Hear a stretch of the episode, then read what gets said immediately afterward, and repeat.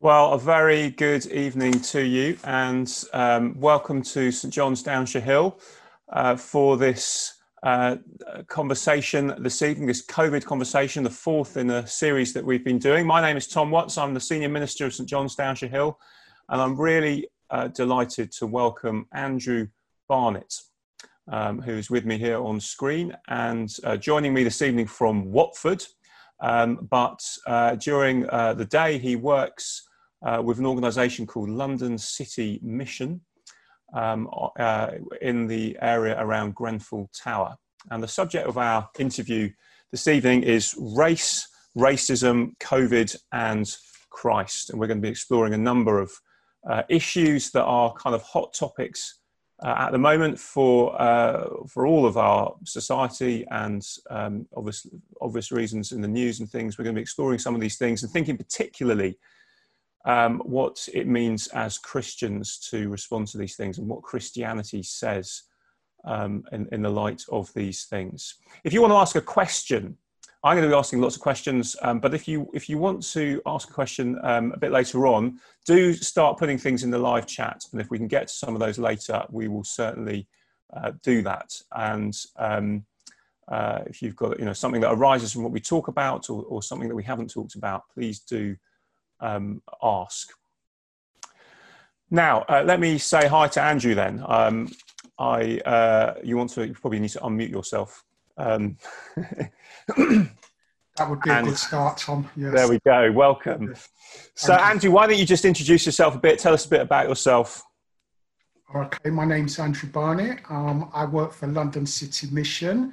That's an organisation that's been going for the last 185 years, and um, our vision, our aims is to seek each and every opportunity to proclaim the good news of the gospel of our Lord Jesus Christ um, sensitively and um, respectfully with care to those who we share it with. Great, and um, tell us, you know, how long you've you been working with them, and, and um, you know, a bit more about your background and things. Okay, I've been working with London City Mission for the last two and a half years my background is I've grown up in southeast London in Peckham. Um, I went to junior school there and I went to school in southeast London in Deptford. I grew up, um, mum and dad, a good family life, you know, plenty of activities, plenty of things to do, travel out to the seaside, go on holidays. Um, we have got a lot of family members, cousins, aunts, uncles. So the weekends was fun times, you know. I was, I was one of four siblings. And um, yeah, there was quite a lot of things to do, and it was really fun time. Some fun, good memories. Really enjoyed time. Yeah. And um, how did you come to faith in the midst of all that? Um, how I came to faith. I came to faith in a prison cell. That that my Damascus road was when I was in um, Cardiff prison at the time.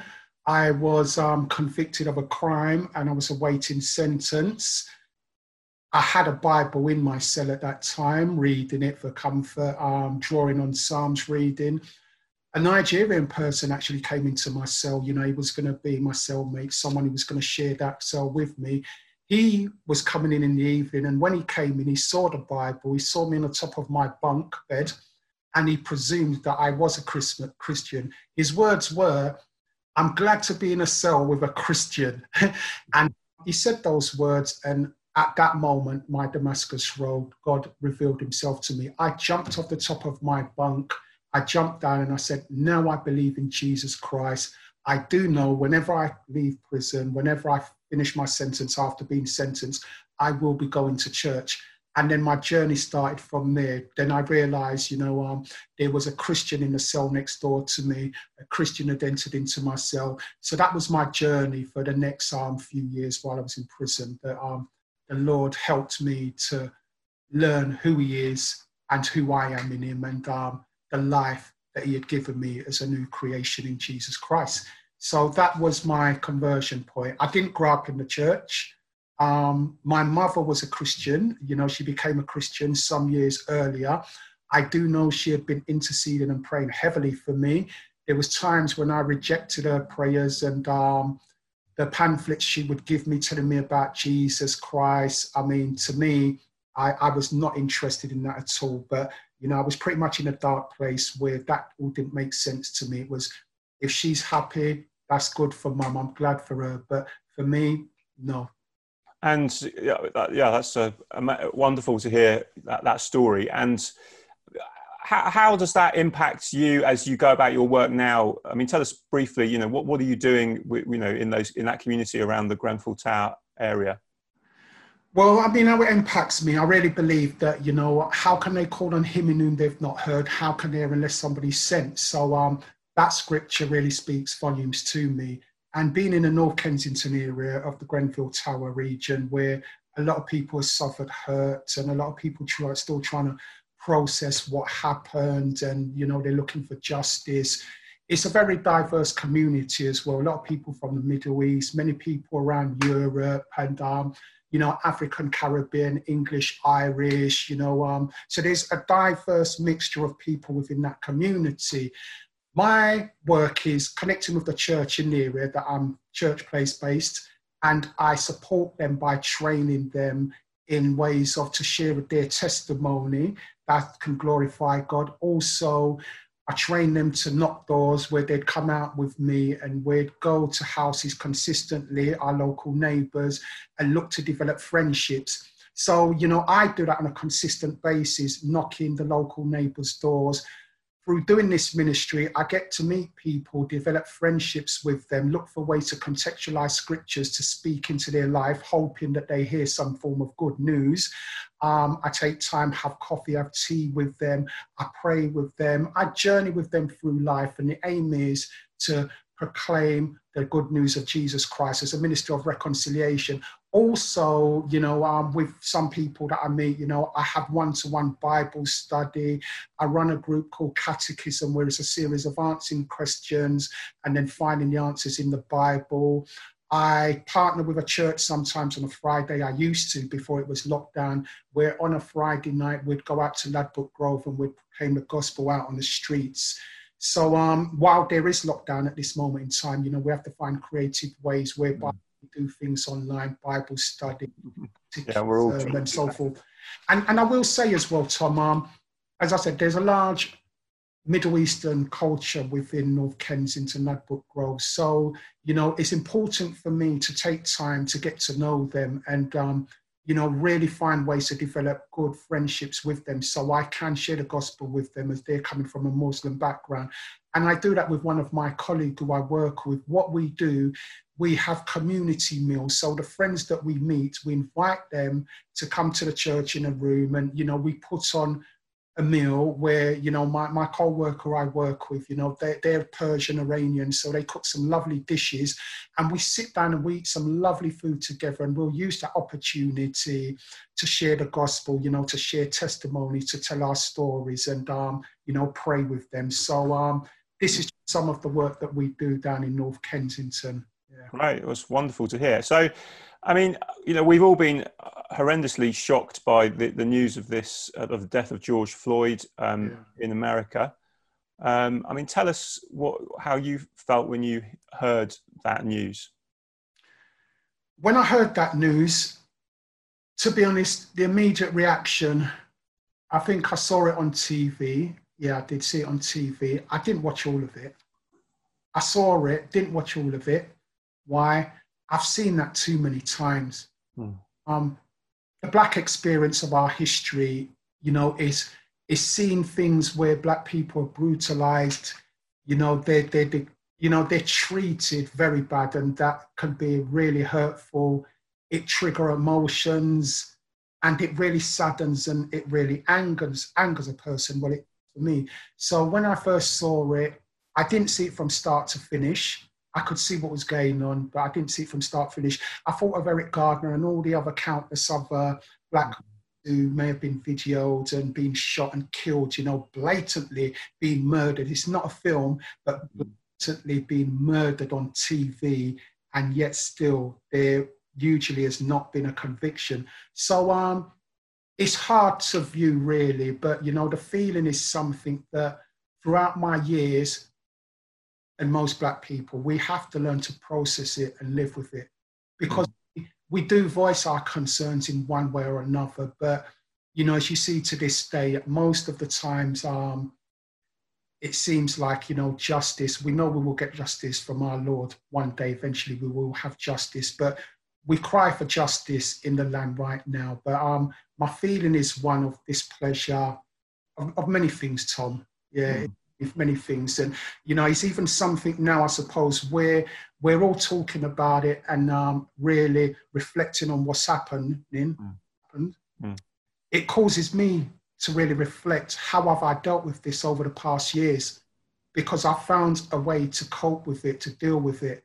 And um, I need to process how am I really processing it? Then it reflects more so now I'm a child of God. So, how do I use opportunities to speak, to help, to try and get justice. Mm, mm, thank you. Yeah, yeah, thank you. And I mean, tell us, you, know, if you're happy to share, are there experiences you've had of, you know, intentional or unintentional racism in, in your life? Particular examples that, um, that, yeah, that you're happy to share. Um, I've had some incidents before where I've been driving in a car and I've been on a roundabout. Another white male has been driving in a car and we've passed each other and I've heard him call out to me the N word. So he shouted that, you know, that to me. Um, I've also been walking down Watford with my wife maybe seven years ago. I'm not quite sure because it may not have been blatantly, but I am pretty sure it did happen. I'm sure a car pulled over and someone said the N word again and they drove off. But I wouldn't say it was shocked, but I was really, you know, hmm. right? I'm, I can not swear I heard that, but I'm sure I heard that, right?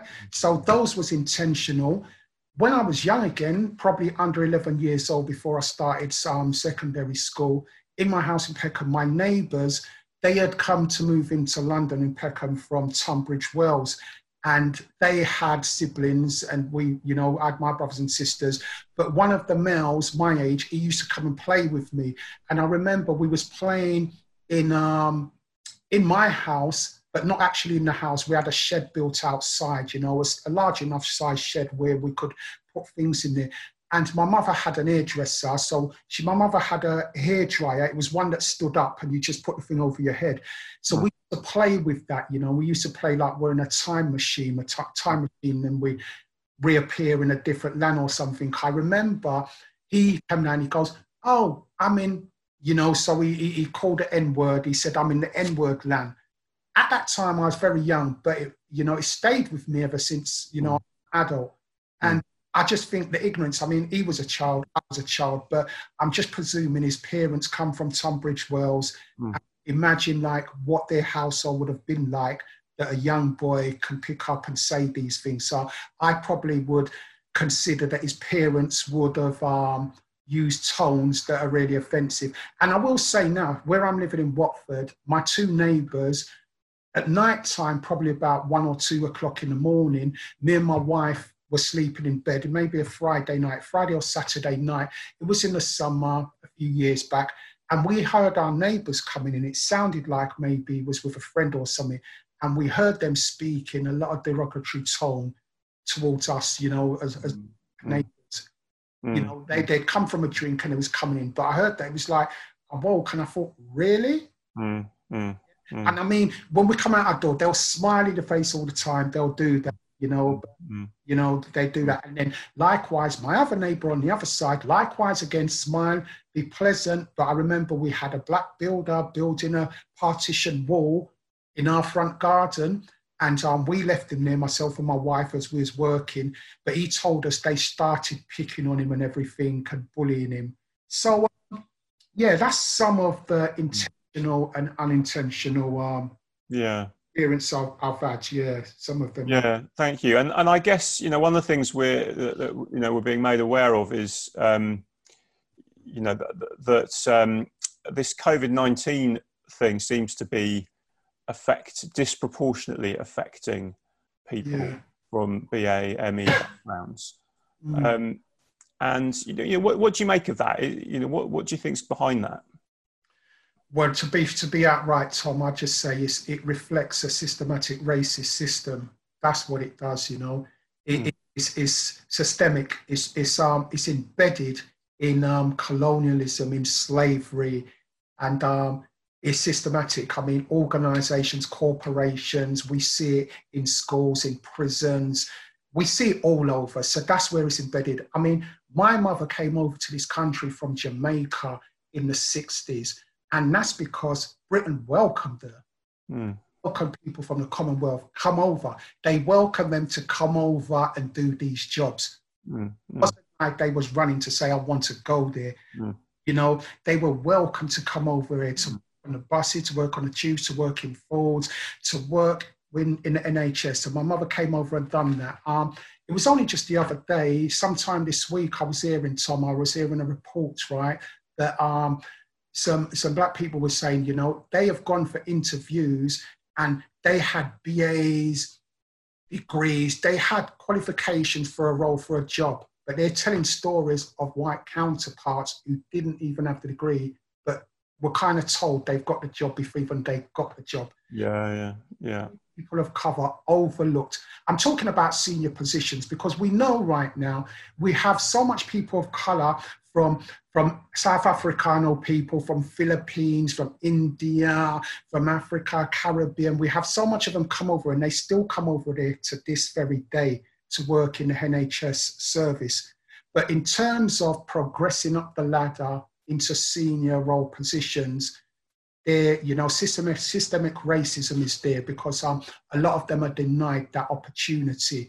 And we need people of color in these positions to, to challenge the status quo and to advocate and stick up and to speak for justice. If there's just one group of body speaking mm. for justice, so one answer behind that, I guess, is that the, the, because people are being kept out of these higher level jobs, they're then more on the front line. They're more exposed to the virus, and um, it's it's that sort of um, consequence. That's one of the consequences of this sort of systemic racism that you're talking about. Is yes, and and I say that from first hand experience. I mean, I heard about it when the news came out about um, you know people of color, you know, being vulnerable and and four times higher rates of dying right before their white counterparts. I spoke to a nurse and thought, what do you think? And yeah, you know, she told me she experienced that, but she told me in her role, she would stand up and, and refuse to go into certain situations where she considered that she's going to be vulnerable, where there was personal protection equipment for her. But um, it seems disproportionately that they are putting people of colour in places where they will be vulnerable to catch COVID 19.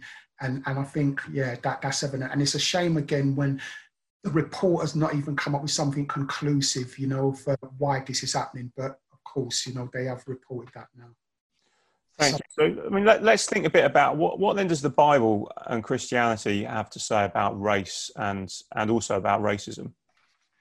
I mean, you know myself, brother. You know, we we both have our same father. You know, so we know you're you're my brother. You know, and um, so, so you know that. I mean, God tells us in Genesis, it's very clear, you know, God created man in his image. In the image of God, he created him male and female, he created them. So we know God created male and female. God created us uniquely in his image. Hmm. But of course, you know, we, we, we fell from that. And we have as well, right, another reference in the Bible, Acts chapter 17, verse 26, tells us and he made from one man, mm. Adam, from one man, every nation of mankind to live mm. on all the face of the earth, having determined allotted periods and the boundaries of their dwelling places. So, whichever part of the globe we come from, God allotted those dwelling places. And He done that, that they should seek God and perhaps feel their way to work towards Him and find Him. Mm is actually not far from each one of us. So he's not far from each of us. Mm-hmm. Lord. But um, he made man from one race. So, so we know that. So we're all part of the human race. Mm. And um, I'm sure you probably know about history, Tom. We know race in terms of categorizing people in colors. That is something that came in many centuries ago. Mm. So, you know, we, would have to look at that. Mm. Why is that brought in? That supported by a, a dominant culture at the time to mm. categorize people of color to probably justify a, a race, uh, uh, not justify a people of color so they could continue taking advantage because that's what we see to this very day. And that centuries ago. Um, yet still in the Bible, it goes on, right? We know this is what God says about race. We know, right? Um, so Moses, Moses was a Jew, a Hebrew, an Israelite, right? Moses was there. We have in Numbers chapter 12, verse 1, that Moses took for himself a Cushite woman or an Ethiopian woman. He took a black woman for his wife. So black people in the Bible, mm, mm. earlier on. Mm. And we can see a bit of probably, you know, people having a bit of, um, you know, being unhappy to see someone take someone of a different complexion from what they are. We see a sister, Miriam. She was complaining about Moses' authority, right? But we know God was pleased. He was all right with Moses and what Moses done because he brought judgment down on Miriam because Miriam was complaining about is Moses the only one that God speaks to, you know? But we God was pleased with Moses' decisions. All right, we go on to see in Acts chapter 10, verse 15, and the voice came down. Now we're talking about Peter. Peter again. Now Peter was a Jew. Yeah, and like the Jew usually separate themselves from all the other races, figuring they're unclean. But Jesus Christ has come down and he's broken down that barrier of division. But you know, Peter's still in that mindset, you know, that he's of the superior people with God. But God had to show him a vision. God had to give him a revelation in Acts chapter 10, verse 15. And the voice came to him, that was Peter a second time. What God has made clean, do not call common. And, and God is talking about all people, all races. All right. You know, so what God has made clean, all right, all people are welcome to come into his kingdom, no matter who you are.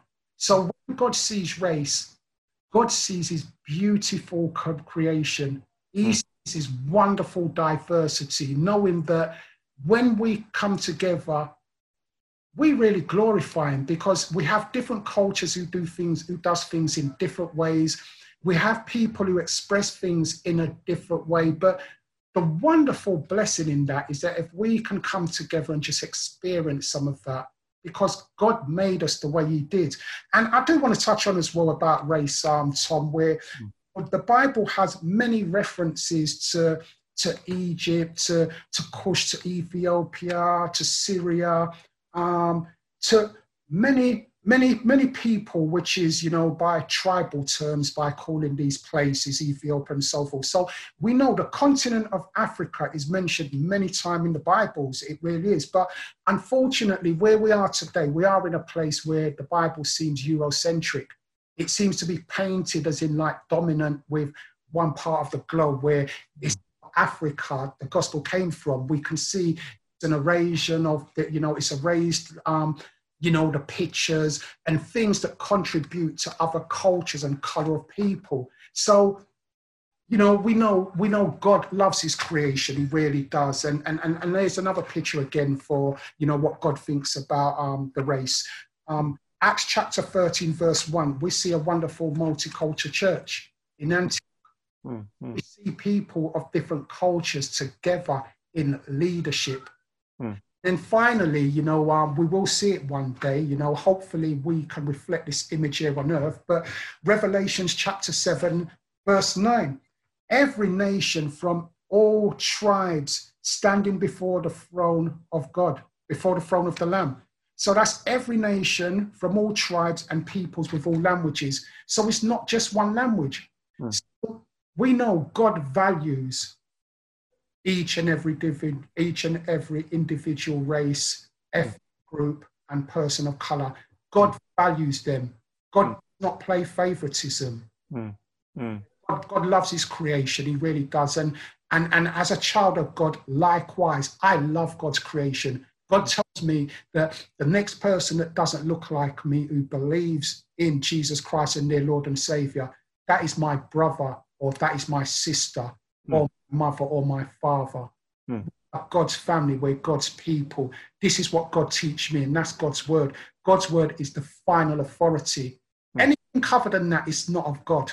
Mm. Thank you. And you sometimes hear people say, um, you know, because of all this, that means we should be blind to colour. You know, if we're united in Christ, why talk about colour and race at all? I mean, what's your response to that? Well, again, Tom, colour is something unique and wonderful. I mean, that's absurd, really. Um, blind to color. Um, I have to see your color and I have to appreciate you, Tom. I really do. You know, as I said, um, I, I, know you're seeking to glorify the Lord Jesus Christ in every way, you know, in all that He's called you to do. I have to appreciate you. I have to value you, Tom. I have to listen to you and know because we have two different complexions, right? You probably might do things slightly different from me. So I have to see your color because you do have a skin color tone. So I hmm. appreciate that. I mean, I walk up to you, I can't see your color, Tom. That's ridiculous, right? Hmm. Oh, you're human being, flesh and blood like me, but you do have a different color skin tone. I have a different color skin tone. And I tell you what, people of color, black people, we do not want people saying, right, that I don't see your color.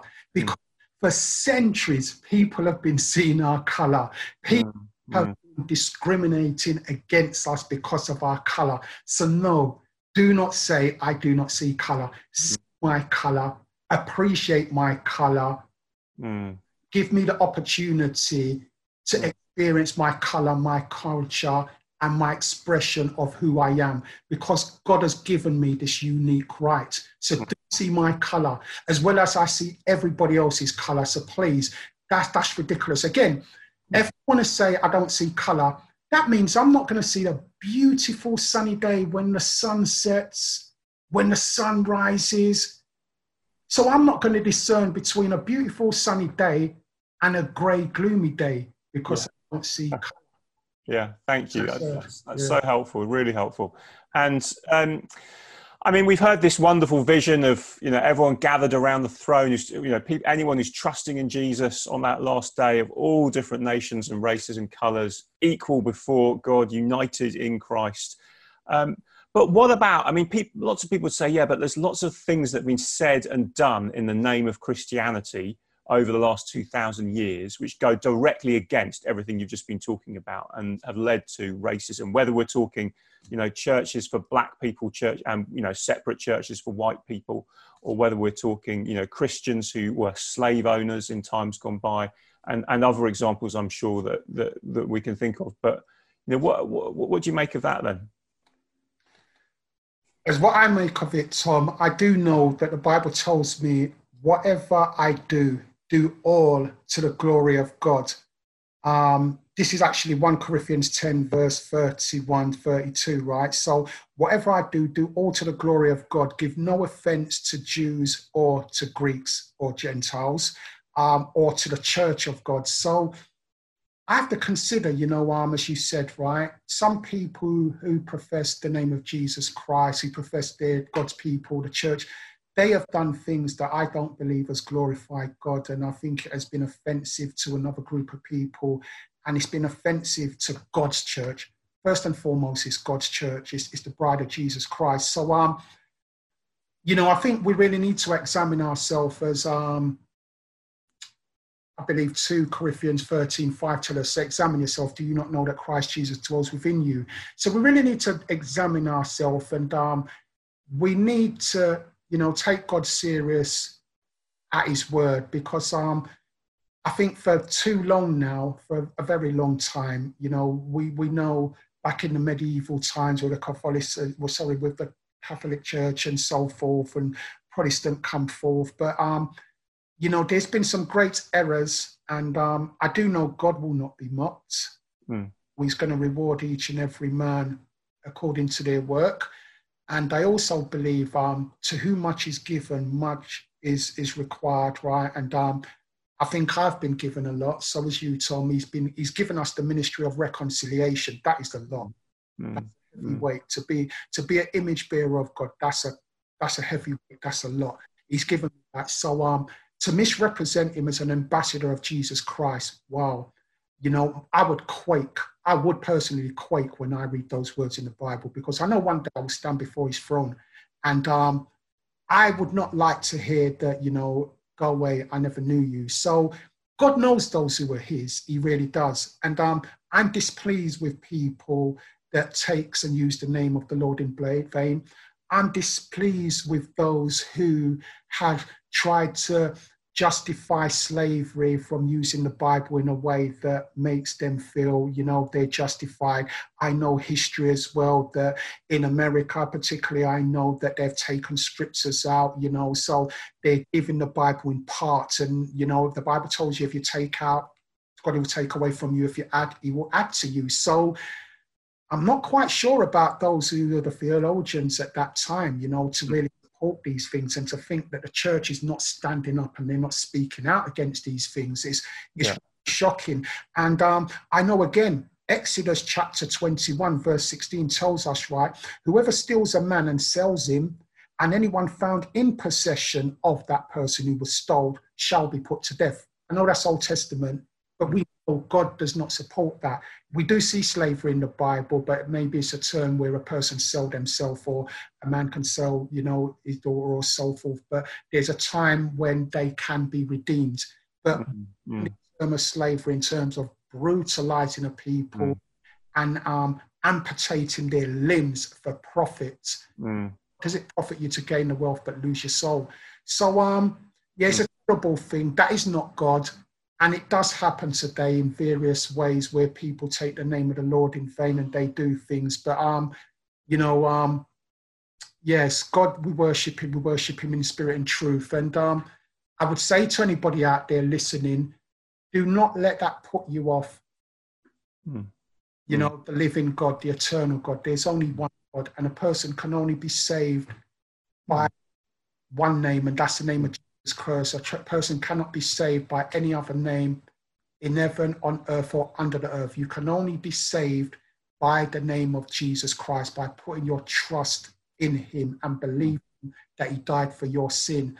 And you do that, God himself will seal you with his Holy Spirit and reveal himself to you. You will know the truth, and the truth will set you free. And by reading God's word, he will reveal himself to you. And Fortunately, to be a follower of Jesus Christ, you know, we do go through suffering and persecution, but um, we have the hope that one day we will be with him and he has a wonderful inheritance waiting for those who overcome. So, um, Tom, like yourself, yeah, I'm really saddened by these things, but you know, I think where we're at now, the church needs to stand up. The church definitely needs to stand up and they need to speak. We cannot yeah. we cannot see evil going by and keep quiet. We can't do. Yeah. No. Thank you. And I mean, it makes me think, you know, as I reflect on the failures of Christians in times gone by, makes me realize actually it's quite likely that we've got our own blind spots now that you know we, it's very easy to look back with hindsight and say isn't it dreadful how they did all these things in the past but what are our blind spots here and mm. now you know wh- whether it's with regard to racism or with regard mm. to other issues as well mm. but mm. you know why, why do we think we've all got it got it right there's the, the, there's a question here just coming up in the chat, and if anybody watching wants to put a question in, yeah. you know, we've got another few minutes, so so put in a put in a question. But there's one here that says, um, what, what in your view can white Christians do to make the BAME community feel more welcome in a predominantly white church? You know, not every church is predominantly white, but some are, particularly in this in this country. Um, what? So yeah, what, what do you think about that? Thank you, whoever it is that posts that question. So I'm grateful for you posting that question. It's, it's really encouraging that you are asking these kind of questions. And um, I, I would say, I mean, just be yourself, you know, be yourself. But, you know, if you are a child of God, if you are an image bearer, you know God's word. And um, God is not a respecter of persons, right? He doesn't show favoritism. So you know, it might be difficult to really identify with somebody who looks different to you, but be yourself and in your heart, just try and say hello. Try and go out of your way and greet them. You know, that will speak volumes to them. Just go and try and say, hello, I'm such and such. Try and shake their hands. Just try and do something. We're not allowed to do that at the moment, but we will, yes. Yeah, it will make, yeah, yeah. All right, you can't do that now, but you know, any other way, try and do that. And I think again now, it's just to be conscious. We need to have empathy and compassion. So a lot of people are hearing the black experience story now. I think, how can you not have empathy or compassion? Like, let's let's turn the clock. If it was you know, our white counterparts in in this situation, we heard of the brutality and the things that are going on. Personally, for me, as a Christian, and to know that they are my brothers in the Lord, I couldn't stand by and just turn a blind eye and keep quiet. Yeah. I, I couldn't. I'd have to find a way to speak up. And then, you know, again, just try and reach out in any way. And it's okay if you get it wrong. Yeah. But main thing is like you're making a conscious effort to figure, okay, you know, I want to try and show this person that, you know, we're not all like this. And we know everybody's not the same. We know that. We're not yeah. saying that. And we're not trying to make people feel guilty. We are just looking for justice and equality because Britain, we speak about this all the time, but a lot of people know you're just using that word, but we hmm. don't. Yeah. So um, the person who asked that once again, you know, just just try if you see someone, give them a smile, you know, just give them a smile. If you have the opportunity, say, say something. And um, don't worry if you get it wrong, even if they don't respond the way you might expect them to respond, right? But, um, you know, I, I just say, God bless you. You're doing a very good thing. So I encourage you to do that. Again, it is very warm and encouraging, I will say to me as a black person. If I see white people step out and do that, it's, it's warm. It's, it's really nice. It, mm. it, and I do have a few people do that, but I'm saying to you, it's really nice because sometimes you figure you have that little battle in your mind still. You look and you figure, you know, yeah, well, this is what I've grown up with. White people step apart, you know, they, they look at me as like, I'm not their equal, you know, and um, they seem to don't see me sometimes. So when one steps out and they do something, it's very warm and nice, you know, it really is encouraging, yeah. Mm. Oh, thank you for answering that question. And um, yeah. Don't don't fear, you know, perfect love cast out all fear. and um, how would you encourage people to respond, you know, more generally to issues of racism and, and inequality at the moment and generally? I would say, you know, what you're doing now, Tom, is wonderful. And um, at this moment in time, there's quite a few seminars, interviews going on where you have black and white discussing the issue of race. I myself, I'm part of a group with um, four white males and four black males where none of us knew each other but we're all believers in the Lord and we've all set up a group, you know, via WhatsApp. And then we set up a Zoom meeting on a Sunday morning. And we started where, you know, we told our experiences to just say, you know, what we've experienced. And then, you know, along the way, we're asking some of their experiencing, which is very helpful as well to find out what shapes them to think the way that they think. And, you know, um, so I would say, you know, empathy and compassion, right? Empathy, you know, and um, try and put yourself in someone's shoe, knowing that because the color of their skin, they are having some more difficulties just based on their skin tone and compassion. You care about them. They're a human being. They're created in the image of God, just like yourself. So if you can, mm. I'm sure we are, but if you can, try and have a conversation and ask somebody, tell me, tell me and, and even be open and honest as well you know search yourself and consider that you know have i contributed to a systemic system have i played a part in that as well where i have denied people opportunity or i may have looked down on people as, in, as if they are lesser a person than me so hmm. just reflect and, and search your heart and see but i really encourage you to engage in these kind of conversations i think they're yeah and I think there might be quite a few people out there listening right now. And, um, you know, I'm speaking from my perspective, but at the same time, I believe I will speak based on a lot of other people of color, black people's experience as well, though they might want to add a bit more or less or so. Mm. And, and likewise. So, um, yeah, I do encourage people, you know, in whatever situation they are in, right? Um, display, display love. And um, what the Bible tells us, right, in Mark, something right, but you know, the first commandment, love the Lord your God with all your heart, mind, soul, and strength. That's the first commandment. And if you love God, you are going to respect and appreciate all that God has created, and you're going to do things to your utmost to please Him and be yeah. faithful to Him. The second is like this love your neighbor as you love yourself. Mm. If you love yourself and you appreciate yourself, if you know that God loves you, you have value, you have worth, that's where your identity and your peace comes from. That's where mine comes from. Mm. If I love myself and I love myself, I'm content with myself. I really am. With all my faults, my dysfunctions, mm. you know, not reaching the standard of what society expect from me, but I love myself because I know God accepts me. God made me the way I am. I'm at peace with who I am. So if I'm at peace with who I am, I do have a love for other people. Obviously, that's lived out in the way I communicate with people. And you would have to see if I reach out to people who are not like me, do I take time to listen to them and see if I can do something for them? So I'd encourage you, you know, more so as a believer, step out, right, and, and, and display. Um, faith without works is dead. Hmm. You know, show me your faith, I'll show you my works. So let's see your works. Let's see your works of faith to display that you love your neighbor like yourself, despite their color, complexion, ethnic group. And understandably, it can take a while because we grow up in environments where we might have been distanced from people who are not like us. But again, I will encourage you. Um, show me your faith and I'll show you my works. Show me your works and I'll show you my faith. So do step out, right, and um, glorify God. Step out and glorify God.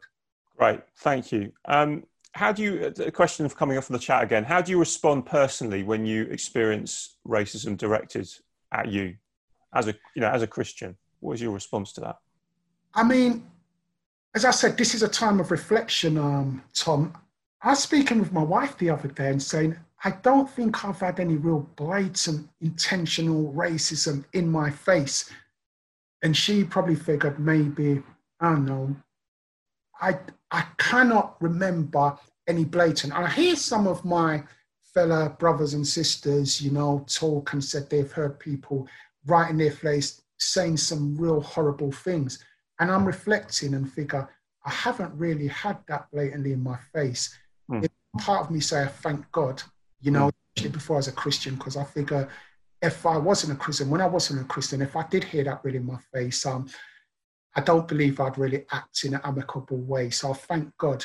And as a Christian now, I can say I can't really reflect right now and saying I can remember any blatant racism brought to me in my face. I might see covert racism, you know, where I really have to question. Yeah.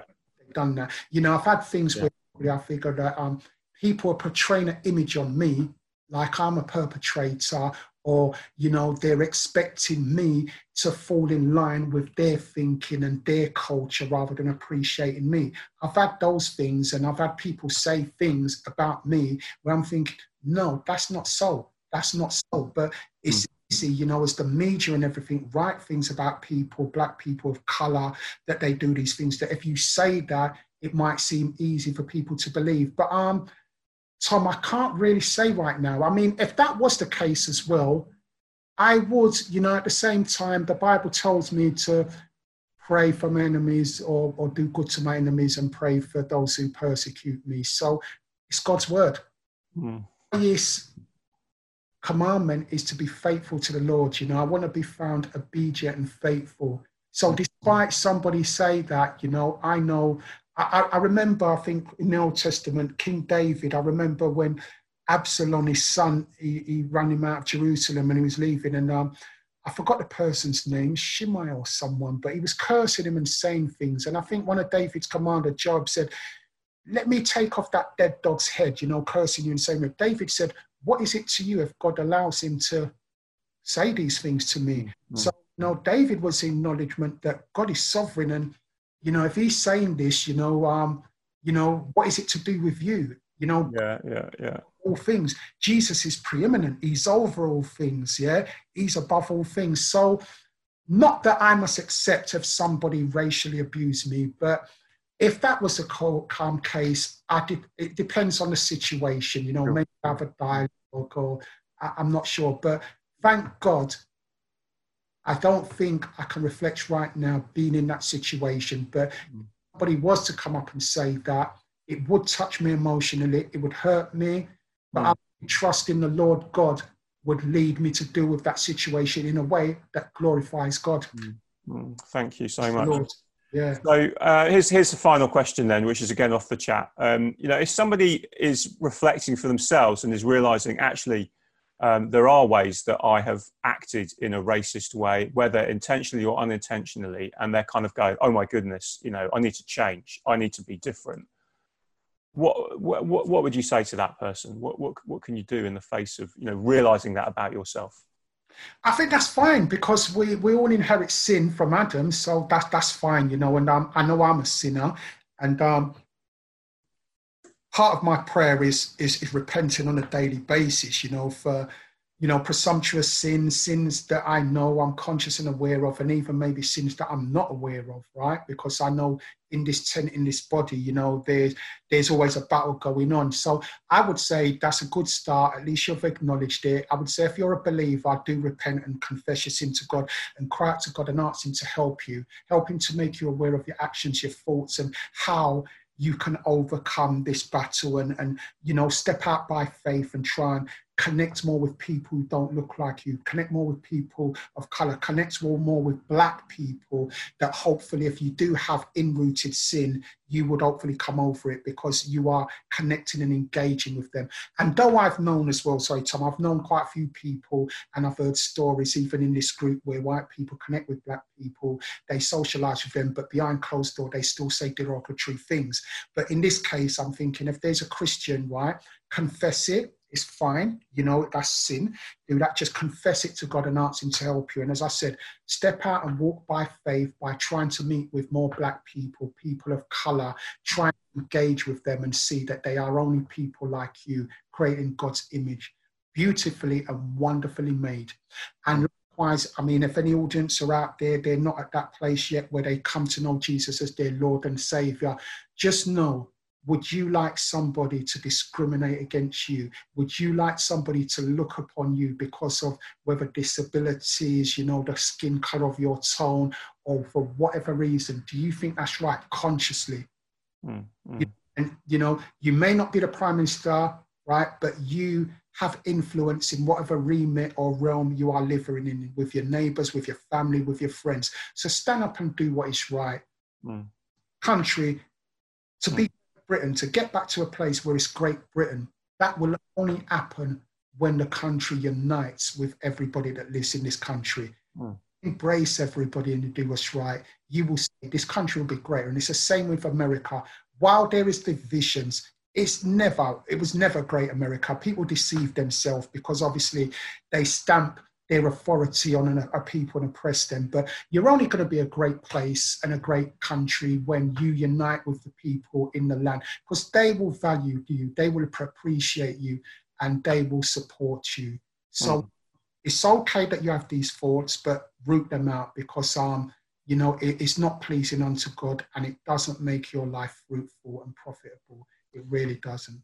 Andrew, thank you so much. Thank you for pointing us so clearly to Jesus and to you know the forgiveness that we have in Him, as you've spoken about so powerfully in your own life, and you know it's available for anybody um, as we struggle and we all we all sin in different ways. As you've been saying, we all turn our backs on God in different ways. And thank you for for just pointing us to how Jesus's death brings together people who um, have turned their backs on Him and then have at, at war with one another and and. Mm it's Jesus who brings us back together. So we, we, we thank you for, for this evening. Thank you for sharing uh, so humbly and clearly and willingly about these things, which are not easy to talk about.